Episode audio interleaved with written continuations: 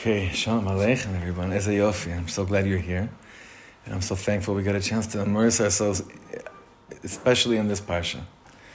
This Parsha, Vayigash, everyone knows, is a Parsha where, according to the Mei HaShiloach, what we're going to be focusing on, is the closest taste you and I will ever get to feeling and sensing what it's going to be like the moment that Mashiach comes.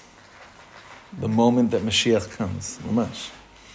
The moment that Mashiach comes, there's going to be a complete removal of all uh, hastara, uh, concealment. Everything that, like a little bit, we, that there's a concealment, there's going to be a complete, like, removal of it.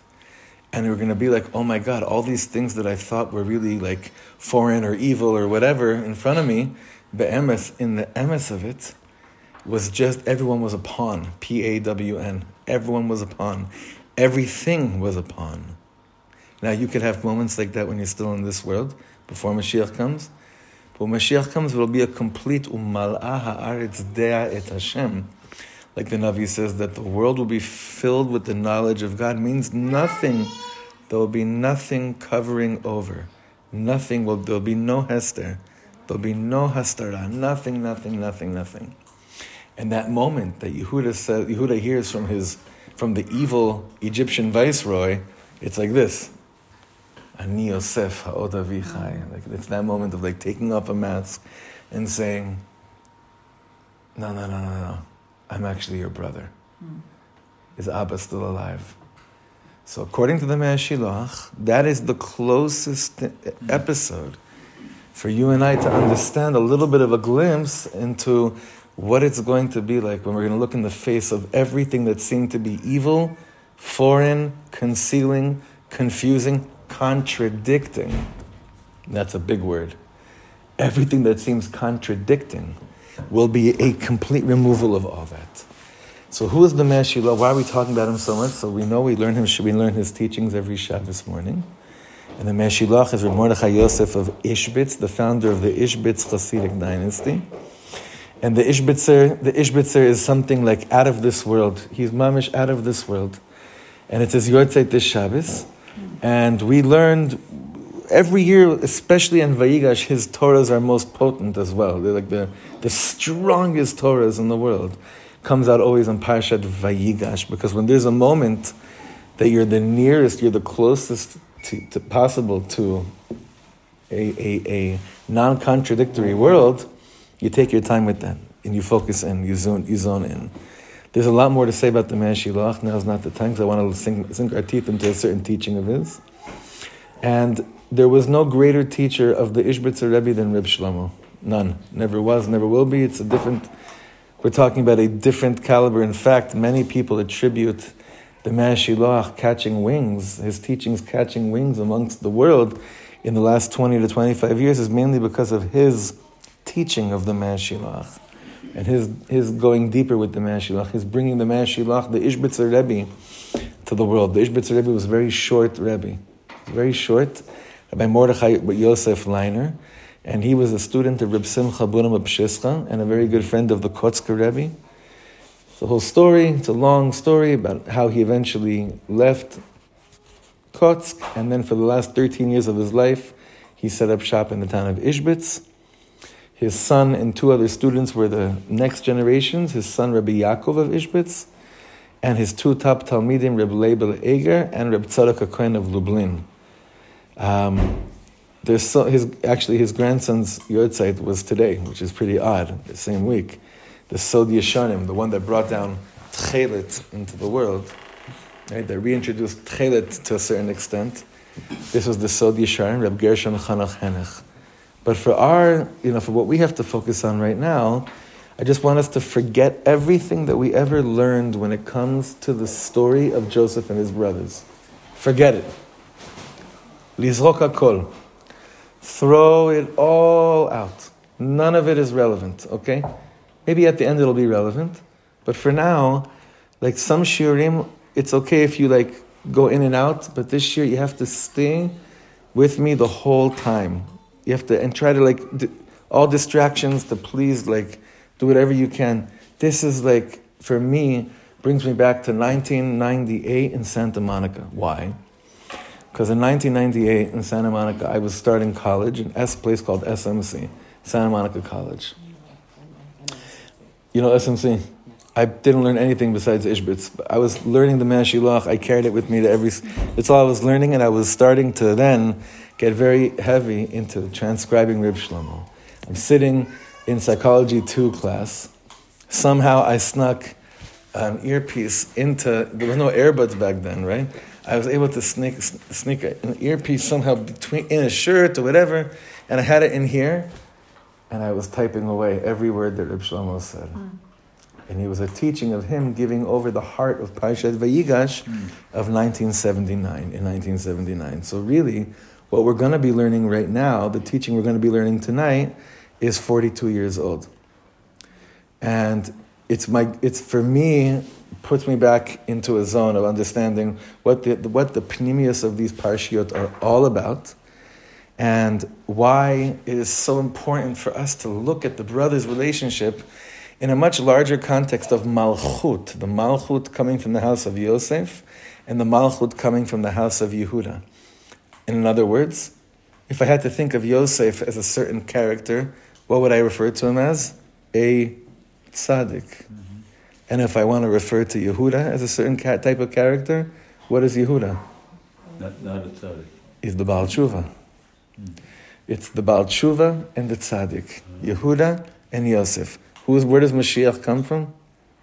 The tzaddik or the Baal Tshuva? The Baal Tshuva. Let's understand, based on everything we just said right now, it's easy tonight. It's all in English. No, no text to break your head, but it's a little bit confusing. As the Chevra know, if you think you can understand this just by reading ahead, chaval. So, so stick with us, and we're going to go shlav by shlav. And if you can pass those down, it'd be great. Also, this learning should be for the refuah shlema of my dear, dear friend Nachman Yerachmiel ben Golda. Should have a refuah shlema. Okay, Yosef and Yehuda, the tzaddik and the Baal Tshuva. So listen very, very closely. Again, even though this is in English, like I be, very, I'm very, I'm going to be very upfront and honest right now. I believe right now that what we're doing is nothing short of absolutely revolutionary and historic to sit around here on a Wednesday night in Efrat and learn the deepest depths of the Torah, the secrets of all secrets, and to be doing it together. And y'all slept out on a pretty cold and windy night for this is like hurricane weather for Efrat. This is like the worst, you know, weather that you could imagine. Right? This is just like Tuesday afternoon in New York, right? But this is for us, this is like, you know, that you came out on a night like to Milim. Okay. How many people do we meet that mamish touch our hearts? How many things happen to us in our lives which really, really touch our hearts? Very few. Kind of connected to this morning's Bnei Machshavat uh, Avrechim Shir. That how often are we bemet mitrakshim from life? Litragesh. How often I really moved from life. Like how much is life really touching me? Very few moments. How many words of the Torah do we know that we could mamish say they really touched our hearts?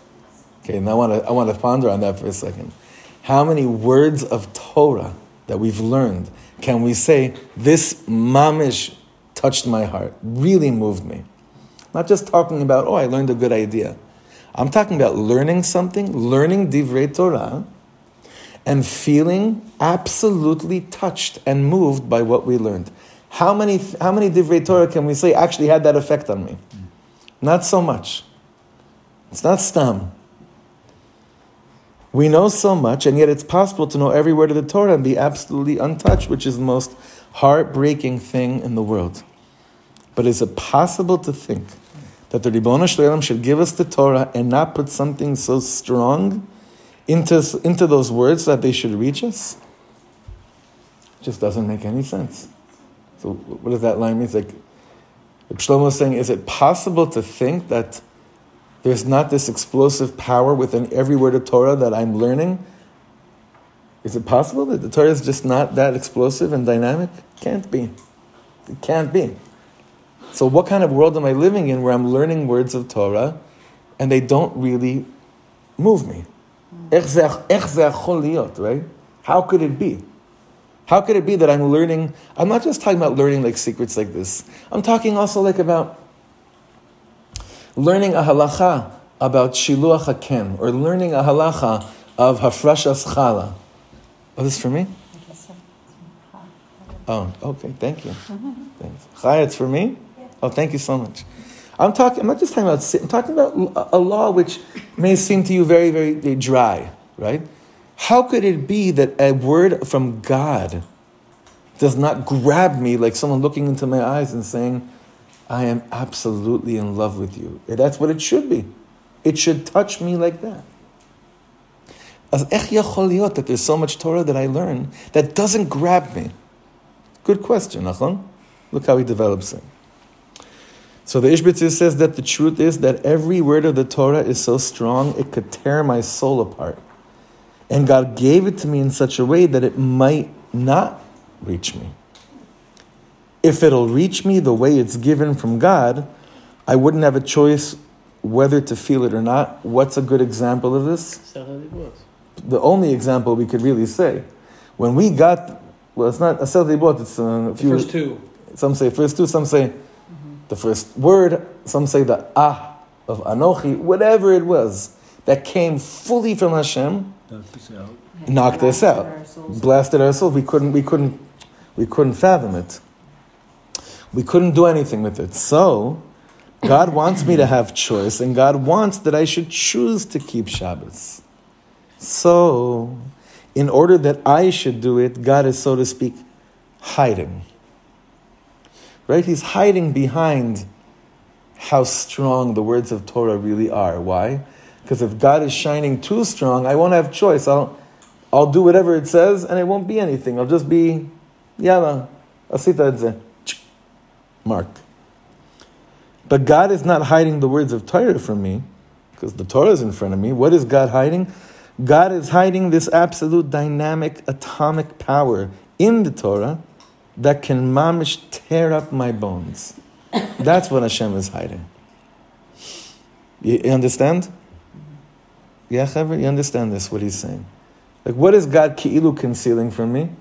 That if I'm learning the halahs of Afresh Chala, what's, what's hidden from me? The pnimius of Afresh Chala, the halacha of Afresh Chala, is the most dynamic power, energy that ever existed in the world. It's from Hashem, through Chazal. But Hashem is hiding from me how strong it really is because I need to have a chelik in it. It has to be me choosing to do it. Okay. It'll get it'll get a bit more. Sorry, I'm sorry. I can't I can't hear you. Part of tzimtzum could be that may be a way of understanding it. Is, is Could be. more of like a Bechira thing, or is it also like a protective klipa because un, I guess unhidden or un, you know, with the, with the shell around it, it would be too much? Uh, same thing. It's protective. Yeah. We would die. we were about to. We were basically in the. There's a midrash that says we all died actually at Har Sinai, and then there was the Rahmanas. There was Tchiyat Meitim. That happened because we, it was clear that Hashem knew this was going to happen. We had to ask, our Neshama had to ask for Tchiyat Meitim. So yeah, it's protective for us to a certain extent. Remember, the whole topic of this year is the way a tzaddik acts versus how about tshuva acts. We discussed a little bit this morning also with, we're talking about that fire, Nachon. right? A consuming fire. Nachon. that consuming fire that comes from about you Nachon. or from a ger, more often you'll see that than you would from Nachon. I have to say, like I, you know, in yeshiva we had a few gerim uh, and a few and a few baalei tshuva, and I thought about this recently. I just spoke to my my rebbe this morning, to Rav, Rav Brovender, and I was I was thinking about this. Um, I was so envious of these guys. I was so envious. They were learning for smicha. I was learning for smicha. They're from for two months. I'm from for 22 years. They put me to shame. Not in how frum they were. They actually really wanted to know what the Word of God is. And I just really wanted to know what the right answers were. I feel like I'm in confession mode today. I did it this morning. I also did a whole, uh, confession thing. I forget what it was about, but it's okay. It's all mishpacha. It's all mishpacha. The Ishbitzer says that to be in exile means that God is hiding from me that holiness of the Torah. In other words, to be in exile means I learn the words, but they don't reach me. They just don't reach me. I can sit in a room with another person and talk to them, but we're hiding from each other. What is exile between husband and wife, parents and children? Can you imagine sitting with your children and talking to them like a stranger? It's the most heartbreaking thing in the world. You could sit at the table and go through the motions like everything, and you're hiding from each other. It's the most heartbreaking thing in the world. I think that's the deepest exile there is, he said. We should never know such a thing. So the Ishbitzer says that a tzaddik, he's not in galut, right? A tzaddik's not in galut. A tzaddik is someone who the Torah is shining so strong into him that he nearly has no choice meaning he could he could deal with the, with the shine so bright. But that means that by his own choice, he doesn't want to have choice. Before he's learning, he says, I don't want you to hide from me. I want you to mamish lay it on me. I want you to teach me your word, but I want your word to reach me in such a deep way that it just completely takes over. That's how a tzaddik learns.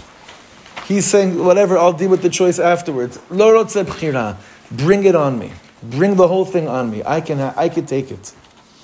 And this is the holiness of Yosef. He has the utmost that the Torah is shining into him. Now, when it says that Yaakov loved Yosef the most from all his sons, it means that Yaakov gave over to Yosef everything which he learned from Shem and Aver. But didn't he teach all 12 tribes? What do you mean? Yaakov Avinu only taught Yosef? He taught, every- it had to be that he taught everyone. So, according to what we just learned, it's very clear. The way he taught the Torah to everyone was that he taught them every word. But do you know what he gave over to Yosef?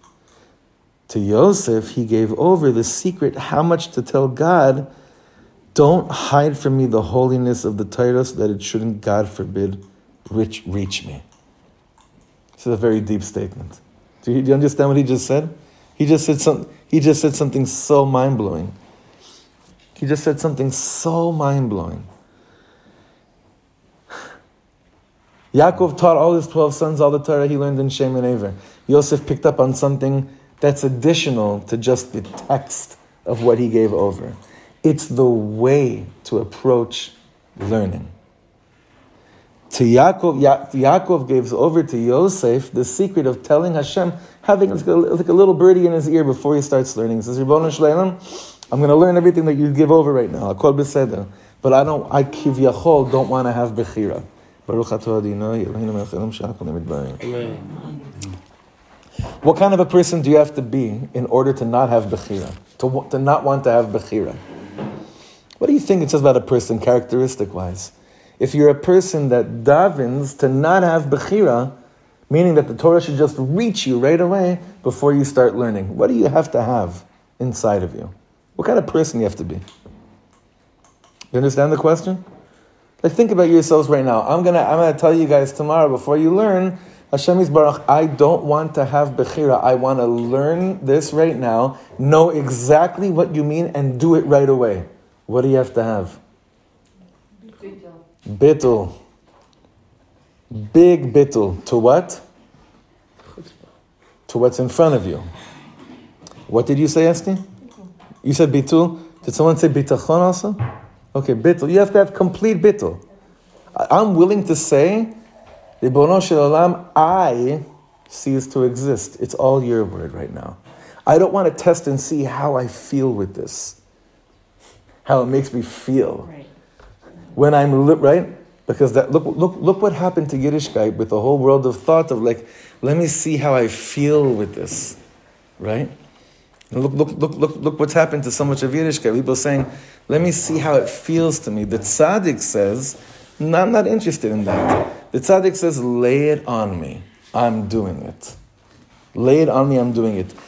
According to what Reb Shlomo said based on the Me'er Shiloach, this is how Yaakov taught Yosef how to engage in a godly relationship.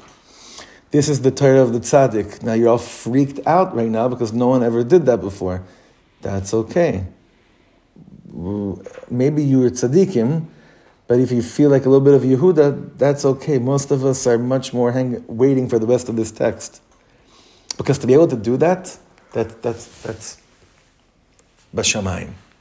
To be able to actually say that to Hashem, I'm about to learn. I don't want any interruption of my mind or my heart. I want you to lay it on me so that I start doing it right away. This is the Torah of the tzaddik. This is how a tzaddik learns Torah. This is Mashiach ben Yosef. But Mashiach ben Yosef doesn't bring the ultimate Geula. Mashiach ben David is the one that comes and redeems us from the concealment that we're in, which means we need something else collectively to connect to, a different type of Torah, so that we feel like we have a chance. Because you can cry over what we just said right now for 20 years and never reach this level of really saying, Hashem, I don't want Bechira, just lay it on me. Just lay it on me. Okay, let's go back inside. So now it's very clear that when Moshe Rabbeinu went out from Egypt, he took the coffin of Yosef with him. Why? Moshe Rabbeinu wanted Mount Sinai to be on the level that the words should shine right into us. You know what he just revealed to us? Whose fault was it that we basically all died for a few moments at Har Sinai? Yosef. Yosef. We had Atzmos Yosef with us. We had the bones of Yosef Atzadik with us. This is what Yosef Atzadik brings to the table. You're done. You're nullified. You're mevutal. You're nothing. But not everyone could actually live like that. In fact, the Rove can't, never was able to, and that's not what we're striving for either. We're trying to figure something else out. This also explains a little bit why he was punished for two years. For, for the extra two years, nachon. Because by the tzaddik, the medakdek kechut asara. The holiness of Yehuda is something else. The holiness of Yehuda is that he learned the Torah, but the Torah he learned didn't reach him. Now, up in your hearts, there are two ways of reaching somebody. I can walk up to a girl and tell her, I love you so much, I want to marry you. If I talk to her on the level of Yosef, so it shines into her so strong, and she says yes, right away. But if I talk to her on the level of Yehuda, while I'm talking to her, she thinks to herself, nah, not, not interested. I didn't reach her. Now imagine that everything goes wrong after that. I walk down the wrong way, she walks down the wrong way. And let's assume on a very dramatic level, we both become drunkards because we're just so heartbroken. We never get married, and one night I meet her in the Bowery. I'm half drunk, she's half drunk. We suddenly realize, Gewalt, what did we do? This is my soulmate here. How could I have done this? How deep is that moment? How deep does it reach then?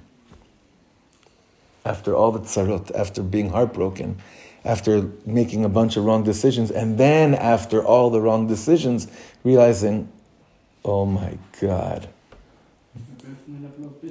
I can't hear you. Both in the level of bittul. They're on the level of bittul. They're on a level stage. They're on a level of bittul to what? To, everything. They've reached the lowest Now, the first person that says, yes, I'll marry you, right away, is that the level of bittul? It is to a certain extent, but can you compare that level of reaching each other to the other couple? It's a beautiful, listen, it's a beautiful thing. You meet your soulmate, you go out with her one shidduch date. We were talking about this morning. The awkward shidduch, was it this morning we spoke about the awkward yeah. in Bal Hotel uh, shidduch dating in the, in the, in the, right, in the lobby? You go out on one date. Wow, I, I think um, I think it would be a right, logical, and uh, uh, a gewaltige Gezach if we both got married right now. Yeah, I'm maskima, we should get married right now. Will you marry me? Yes. Mazel tov. Okay, that's great. It's pure, it's clean, kol tzababa. Or two day, whatever, right? Okay. Oh my God, this is feeling so good. Second or three dates, this is great. Will, will you marry me? Nah. I go out another 20 years, 20 shidduch dates, can't find the right one. Maybe I even marry the wrong person. Maybe she marries the wrong person. We both get divorced. And uh, I don't know if you, I've actually, I know a few people like this that they're married. You know stories like this where they get married to like uh, childhood sweethearts or people that didn't work out the first time, then they marry other people, then they get divorced, and they re- then they marry each other. How Huh? Yeah? How deep, how deep does that reach? Now here's the chap. That only works bedieved. That doesn't work lechatchila. You can't say to yourself, I want to reach the deepest depths with them. So therefore, I'm going to make every mistake in the book so that eventually back. circle back because I want to reach the highest place in the world. Understand about Shuva like this, what he's talking about is an emesdik about Shuva. They tried, didn't work, didn't go. It didn't touch them. It wasn't, it wasn't touching them in the deepest depths. This is my soulmate here. How could I have done this? How deep does that reach us then? So look what he says here. Look, look, look inside. This is so. Uh, I'm telling you, the fact that we have this chus to learn this, uh, it's merageshoti in ways I can't explain. There's one level when something reaching you, when the words themselves reach me. This is Yosef Atzadik. Yehuda is the holiness that reaches me, where mamish life itself is reaching me. I see everything went wrong. But do you know what kind of reaching that is? That is Yehuda's reaching. Now I'm going to de these words and give it over to you and tie it into the previous paragraph. And what we're talking about. This is so monumental. The couple that gets married right away, it works. On what level did they reach? Did, they meet each other? Did they connect? Words were given over, I would like to marry you. Words were responded back, we should get married. Did life itself reach them? The core of life reach this couple? No. The second couple that we spoke about, drunk, 20 years, when they look at each other and they realize, You're my soulmate, how could I have done this? On what level are they connecting? Their whole existence connects to the moment. It's not just words like, oh yeah, we should have done this. That's not what's bringing them together.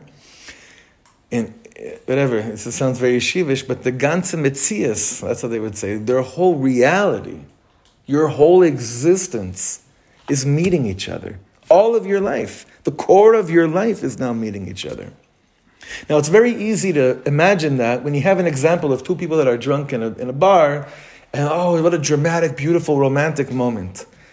But do you know that this happens, this can happen to us with the Kadosh Baruch Hu all the time? Mm-hmm. All the time. You know, we have to figure out a way to make the relationship between us and Ribbon Shleilim sometimes the most romantic, dramatic kind of feeling, because this is the way we're programmed. But did you ever have a romantic, this sounds crazy, right? You ever have a romantic moment of, of like Yehuda, like this couple with their Ribbon Shleilim? Where you look back and like, oh my God, oh my God, it was you the whole time I was looking for but I went and looked for everything in the wrong places. It was you the whole time, even though it looked like I was looking for something else. I'm telling you, it was you. It was you, Hashem. I was always looking for. This is the Torah of the Baal Tshuva. The moment Yehuda connects, his whole, re- his whole reality, his everything about his life meets him at that moment. That's the difference between the words of Torah just reaching me and life itself reaching me. The tzaddik learns Torah, boom, he knows exactly what to do. It's great. It's beautiful. It's pure. It's clean. It's sweet. It doesn't bring Mashiach. Mashiach is Malchus Beis David. Mashiach is the one that has enough guts to go back like this person and admit that they may have made every wrong decision in their life.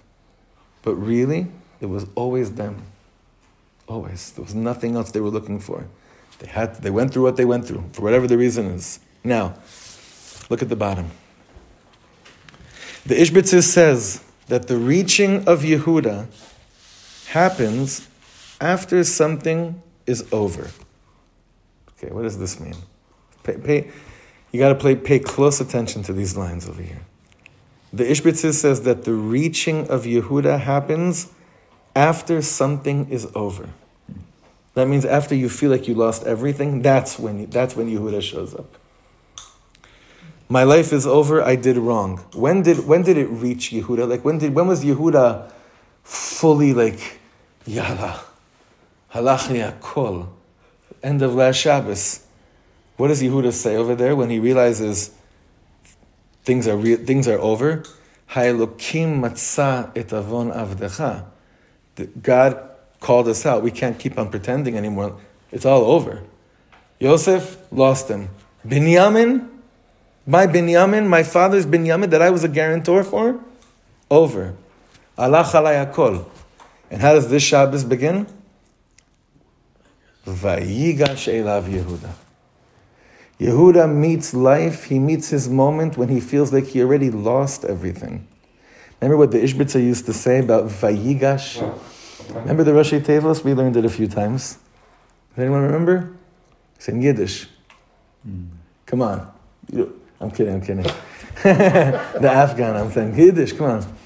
Vayigash, the Ishbitzer says, Rashi Tevos, Ven Yiddilach Shrei Gewalt when Yidden scream a Gewalt, Vayigash, when Yiddelach Gewalt Shrei, when Yiddelach scream, Gewalt, I lost everything. I don't have anything left. But I know right now, this life is hitting me right now in this moment. I'm going for everything because I already lost everything. This is Yehuda. This is the moment of our Parsha. The Ishbitzer says that the reaching of Yehuda happens after something is over. My life is over. I did wrong. When did it reach Yehuda? After Yosef Atzadik said, That's it. You're staying as a slave. The whole thing's over. You made a mistake by selling your brother.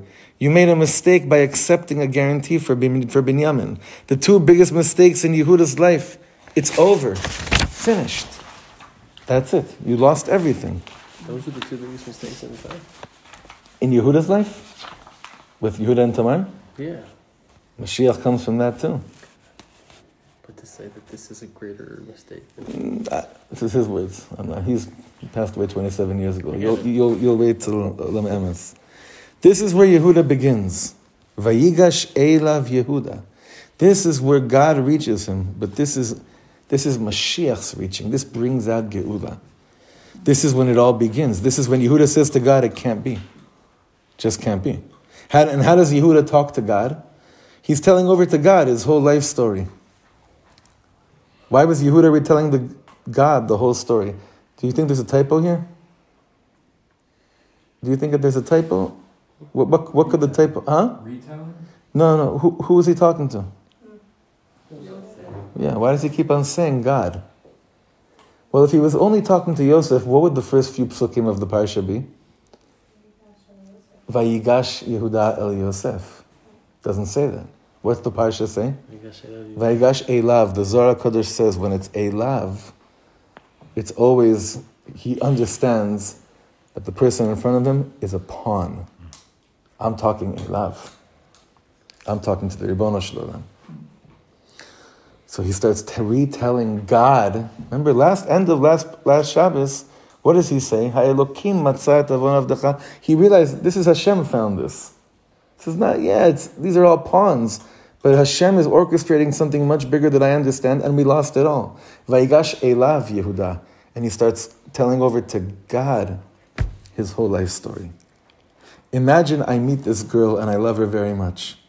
And somehow I say to her, let's get married. And she says, mm, nah.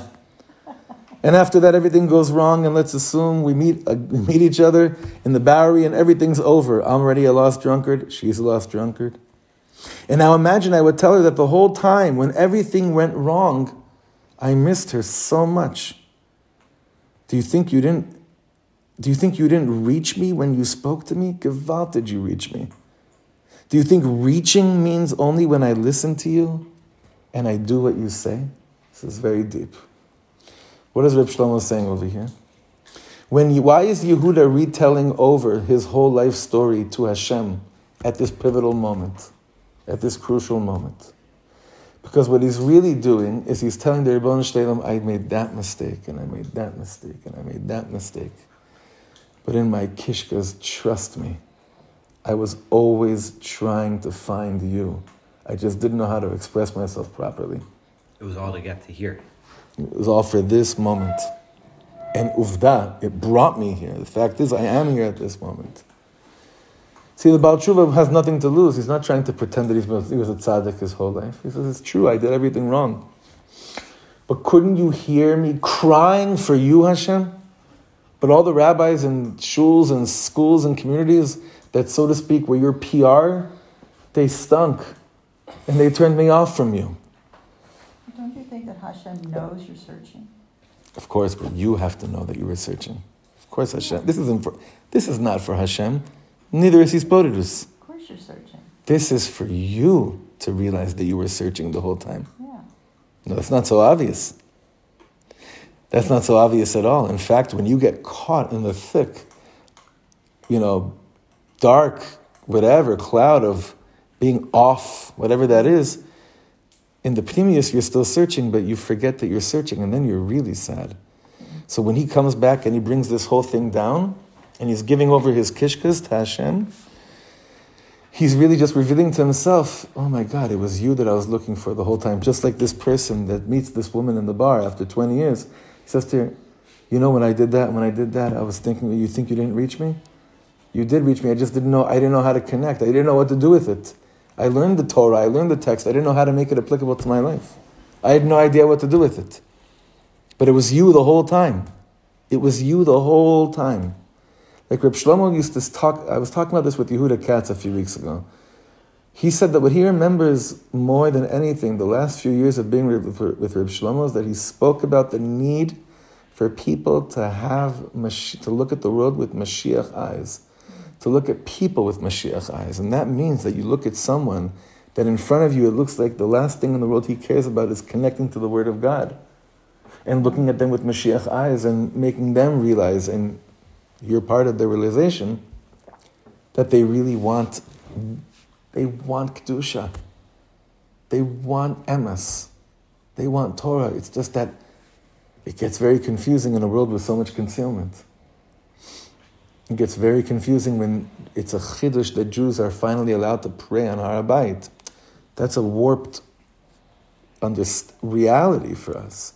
It's very much against our human nature, but in the pnimius of things, looking at people with Mashiach eyes is like, I guess you just really want it to be absolutely perfect, and that's why you're making it so hard on us right now. Or whatever it is. Whatever it is. Mashiach eyes. You see the youth here, other places, couldn't care about Shabbos. All going to parks on Friday nights. Doing what they're doing. Hashem Yirachim.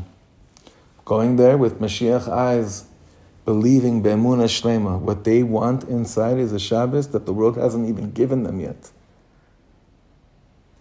I know it sounds corny, it sounds cheesy. It's the, this is this is emuna. This is believing in the neshama of a yid. So sometimes, next paragraph. Sometimes you reach me, and I don't listen to you. I learn Torah. and I don't keep it. It's a different kind of reaching. It stays somewhere in there, but it's a different kind of reaching. So Yehuda is saying to God that even when I did everything you didn't want me to do, I was still thinking about you the whole time. Yehuda didn't even ask Yosef. He just went right up to him. Mom is standing before God. Yehuda was crying before God, I want you to know that you reached me the whole time. Yehuda is, so to speak, forcing God to reveal that while he was falling, doing mistake after mistake, the Torah reached him the whole time in the deepest depths. You think while I wasn't keeping Shabbos, Shabbos didn't reach me?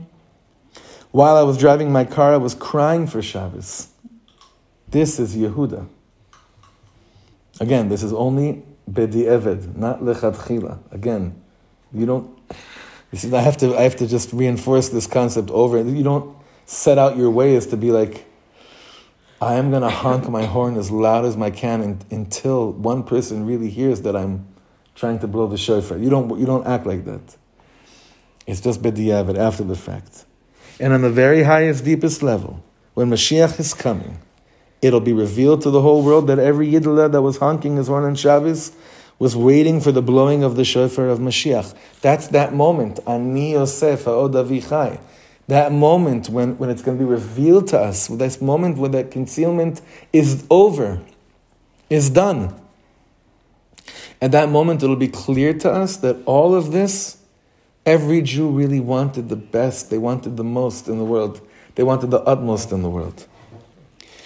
Now, if I'm on the level of Yosef Atzadik and someone teaches me about Shabbos, and Mamish God helps me understand, and I keep Shabbos, and it reaches me, it's a very high Shabbos. But imagine, I'm not on the level of Yosef. I learn about Shabbos, and it didn't reach me. Then God forbid.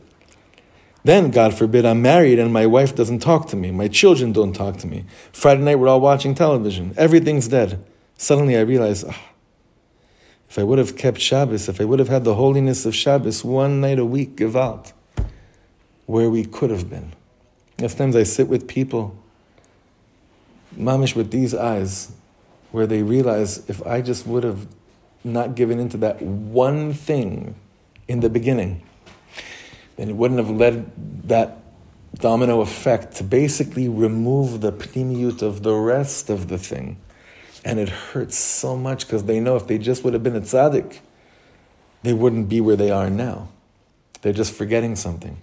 If they just would have been a tzaddik and do things right, they wouldn't necessarily long for Shabbos the way they're longing for Shabbos now.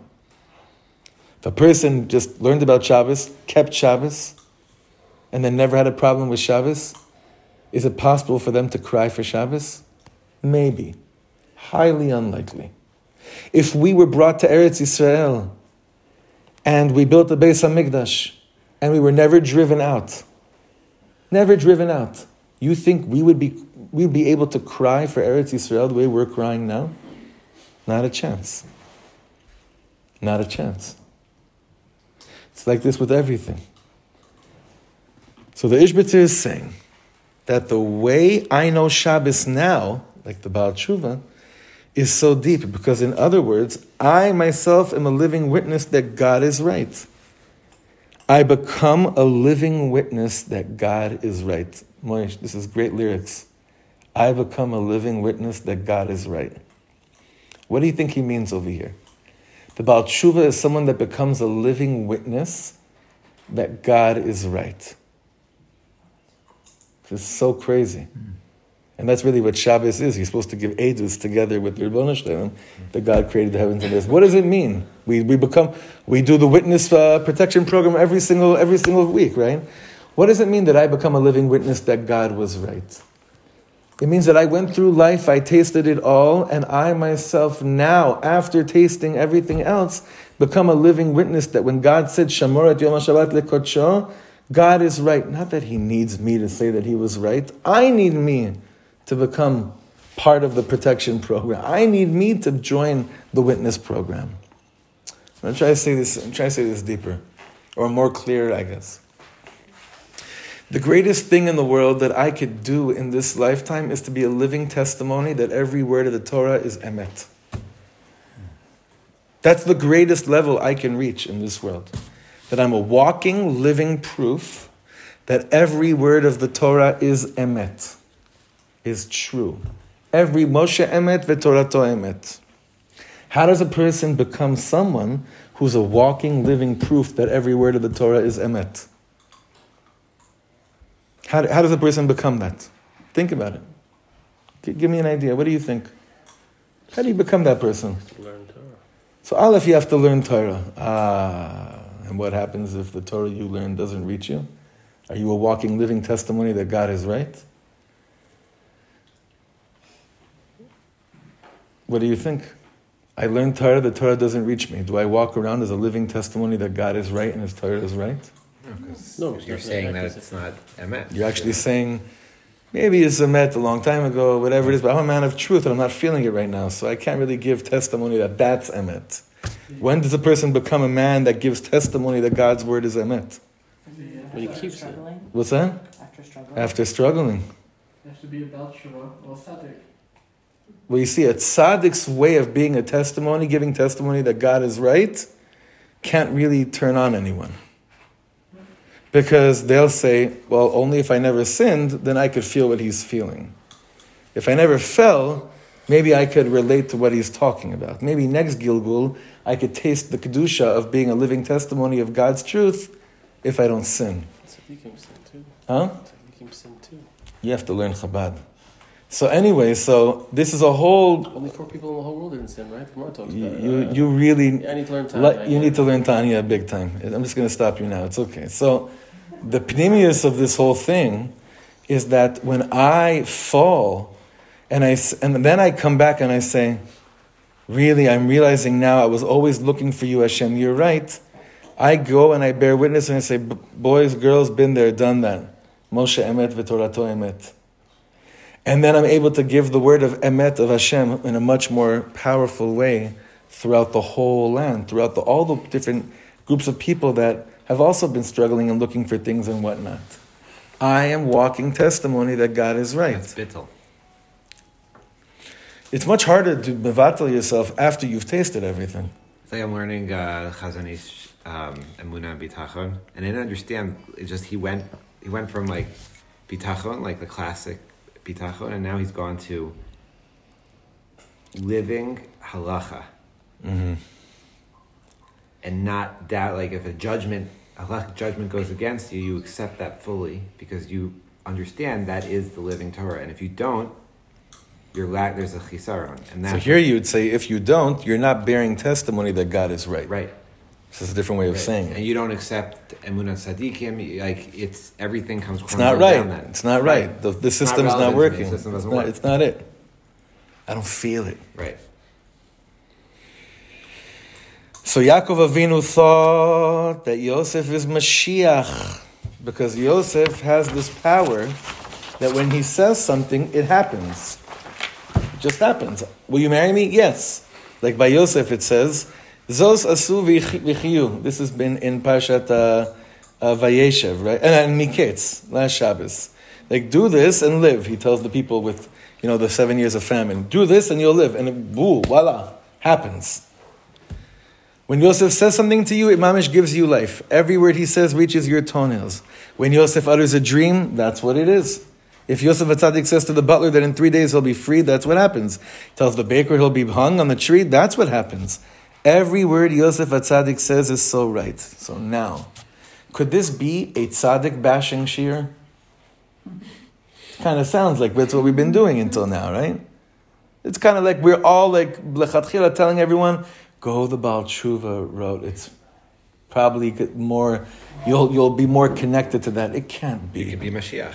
You could, right. by, by how? By being a Baal Tshuva. But we know in Yiddishkeit we have the concept of Mashiach ben Yosef and Mashiach ben David. So look what he says now. Now, this last paragraph, I've meditated on this many times on Friday night. Mamash.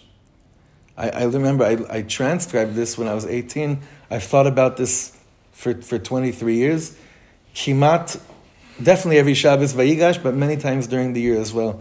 I want you to think about this, especially those of you that are FFBs, whatever on earth that means to us today, but you know what I'm talking about.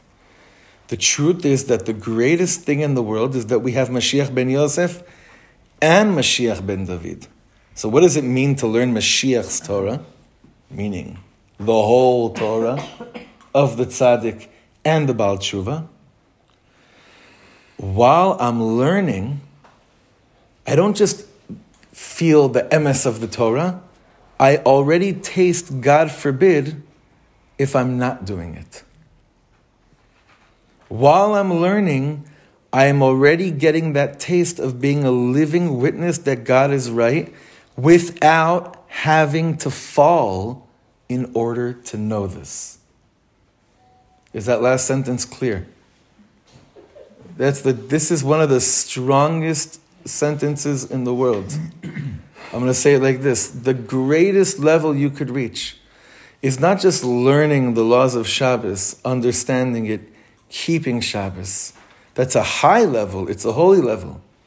But inside the Kishkas, the deepest level is that while I'm learning the Word of God, I get a little bit of a taste of the bitter darkness my soul would go through if it would detach itself from the Word of God.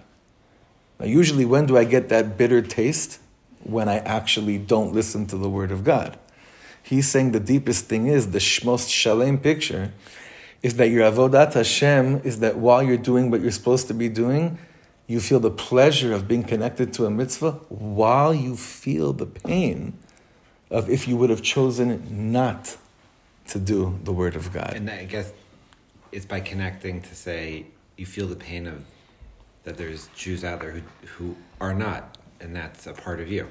Reb Shlomo said in his book, Shomer Shabbos means that you can't sleep at night knowing that there's still Jews that don't keep Shabbos. But if you're fine with your Shabbos and it's all good with you and your minion, Zagib, Sababa, you're not going to bring Mashiach. You'll be good. You'll have a great, great Masoret in the family, maybe. But you're not going to bring something much greater. I just want to make sure, Chaver, that we understand this last paragraph, because this is like, this is an ultimate peak of Avodat Hashem, an ultimate thing. Imagine I'm learning, Shabbos is an easy example. Give me another thing, another example, something you learn and you don't feel connected to. It's, it's, it's harder to connect to. Shatnez. Seriously. Chilling. The greatest, let's go with shatnez for a second. So the greatest, the greatest level would be that I learned the pnimius of shatnez. Okay, I'm not mixing. I'm not. Uh, what do you say in English? Crossbreeding. I'm not. I'm not crossbreeding, but I learned the pnimius of the mitzvah of shatnez. My clothes, everything's fine, but I taste what it mean, what it feels like to go against this very illogical, in our mind, law from Hashem. I taste what it's like to, to, to not bear witness that God is right. Without actually Actually going against. going against the word of God. But only because I've been there in other areas. Otherwise, I'm a tzaddik. Meaning I can feel that once I've done tshuva. Right, because if I never went, if I never, if I always stayed in the place of bearing witness and giving testimony, I can't taste what it's like, right? Is that what you're You saying? know a even if I never Right, went right, against right, shatnez because right. I've gone against other things and I know what it feels like to, to Right. And, and you realize do it's the it same if category. never- Nachon, if I'm a tzaddik. nachon, You bear witness as the same category as Shabbos. nachon. Tefillin's a good example.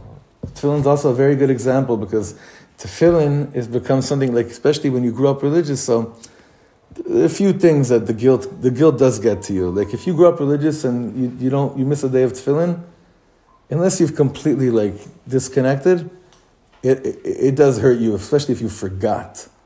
And it's like, oh my god, I didn't put on tefillin today. Like that rips a hole in your heart. Imagine putting on tefillin and being so thankful to be besimcha. I think you have to be besimcha with the mitzvah in order to connect to also the Hashem Yirachim. Can you imagine if I didn't have this today? That's Mashiach ben Yosef and Mashiach ben David. It's the tzaddik and the Baal Tshuva that are meeting each other in the same moment. It's like that couple that gets married on that first date, and then 20 years after the mar- they're married, they're like, can you, can you imagine right now if you would have said no? Can you imagine if you would have said no? Can you imagine where we would have gone? And then you think about all those, uh, all those single events that you went to and you know, that you would have gone to, and all those bad things you would have done as a bachelor or a bachelorette, and then you wake up in the morning, you're like, oh, but I didn't. And then there's a shlemus of like, oh my God, thank you for letting me taste how bitter it is if this wasn't my story. Did you ever have a nightmare where you're, you feel like you don't know who to marry, and, or you can't figure out who your zivug is, and you, you get that, right? And that you get that stress inside, and then you wake up in the morning and you turn your head and you're like, that's tasting Yehuda without having to be Yehuda. You understand? Mm-hmm. That it's it's a this is we're talking Mashiach now. Like this is this is the ultimate. So, the, so anyway, to to bring this to what what the Mei HaShiloach did with this. And by the way, good luck finding this in the Mei HaShiloach. I'm just telling you right now. You're, you're not. Have You're your not open. I because I have from the Beis Yaakov who has a few lines that I found in here finally, like three lines in here. I'm like, oh yeah, it does say that over here. It's that Reb Shlomo took this and and with all the Torah that he knew, he went to this place of trying to bring down such a beautiful concept. The bottom line for us right now, Chaverim Yikarim, the week of Vayigash, the week of Vayigash Elav Yehuda, when we learn Torah, when we learn the psukim in the Torah.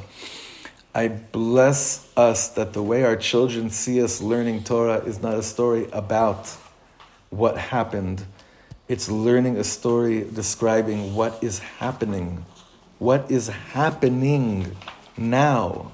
what is taking place right now, this second, in whatever area in life, we need to have a Vayigash Elav moment to get the koach from our Abba Yehuda, to get the koach from what you're learning. Take it, take the koach, be stingy. Learn the parsha and be like, I got this. I'm gonna man up, women up, whatever you say in, in 2021. I'm gonna up. I'm going to go to that place of Vayigash Elav. I'm going to tell God the whole story. And while I'm telling God the whole story about how I sinned, it's going to be clear to me I was looking for Him the whole time. But I just kept on being disappointed by Shliach after Shliach who came in the name of God to tell me what God wants from me. And eventually I realized that was also diapers. How much longer can I blame other people for being bad spokesmen? Diapers. So I'll grow out of that. Like I have friends till today, they're in their 50s. When they were little kids, they went to Cheder. They were hit. Many people were hit. I don't meaning hit. Of course, these things leave marks, and God forbid. But we're living in an era where it's very safe to speak about these things, work through them, so that you can let, you can basically stop keeping those people as the ones that are preventing you from Vayigash Elav Yehuda moments. Hmm. Because when you have an Vayigash Elav Yehuda moment, and you, you start to retell God your whole story, uh, like we said before, God doesn't need to know. He knows. But the point is, do you realize that you were always looking for Hashem? Do you realize it? Not until after. That's what he said. Yehuda, Mashiach, the Baal Tshuva story, only starts when it's over. You're going to jail. Your father, he just lost his precious Ben Zakunim. You're done. You've messed up and messed up and messed up. It's over. It's over. I'll show you. Vayigash Elav Yehuda. This is the king. This is a Jewish king. This is David Amelech. This is kingdom. This is King David. This is the world of Mashiach. This is the world that we all are being invited to take ownership of this Shabbos. But when you're sitting at your Shabbos table this Friday night, for one minute, for one minute, imagine yourself not at this Shabbos table. Imagine yourself not at a Shabbos table. Even if you've kept Shabbos your whole life. For, for Baalei Tshuva, this is an easy thing. Easier, not easy. It's an easier thing. Those of us that you know, more or less had Shabbos more or less our whole lives, can you imagine if instead of Shabbos you had Friday night? Friday night? So go there for a second, see what happens, and then wake up and they're like, oh my God, that's mamish. That's a shlemut of both sides of the coin and the schut of the Mei HaShiloach should stand for us and our children and grandchildren for many more years. That this schut of the Mei HaShiloach, that he never leaves, leaves a Yidla off the hook. He, what he does with Yehuda, he does with everyone, showing the Miraglim, Korach, Kozbi, everyone. They were always mechaven in the pnimius, even the Midianim, the Bnot Midian, crazy Torahs, really in the pnimiut of things, even Balak in the pnimiut of things, every person the Torah tells us about was looking somehow for God, just in the wrong way. Alavai, we should have those Moshiach eyes to look at people like that and will azamra the whole world by the time Shabbos Vayigash is over. Bezrat Hashem All right, Shekoyach, everyone. Shekoyach, Shekoyach. You feel free to take these pages home with you.